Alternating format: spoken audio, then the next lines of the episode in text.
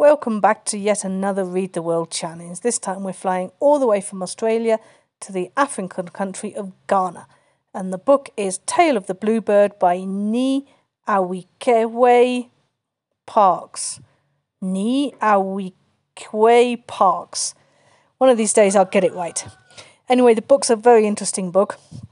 Kayo is a young forensic scientist forced to investigate the remains of something unknown and possibly evil in a northern tribal village of Ghana.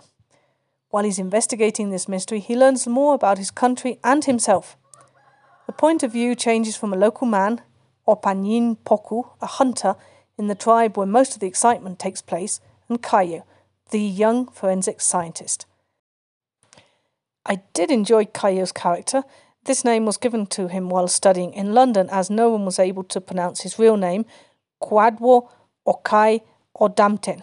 He's a well described, a little lost, and he finds it difficult to make his dream come true, which is to work in the police force as a forensic scientist. But it's not all his fault, as the corruption in the country is also limiting his future.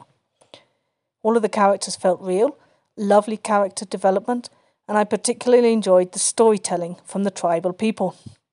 There are some wonderful descriptions of the tribal areas in Ghana.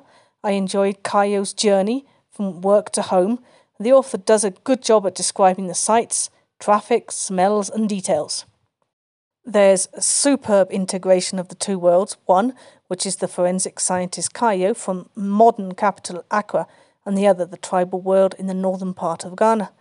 I really enjoyed this book, partly because of the different worlds, but I found there were parts that were not complete, and I felt that there were some parts that needed some more explanation. I found the ending a little open for my liking, almost like the author didn't know how to finish it. I can recommend this book for people who enjoy reading about African countries, mystery, and tribal life. I'm giving this book three stars.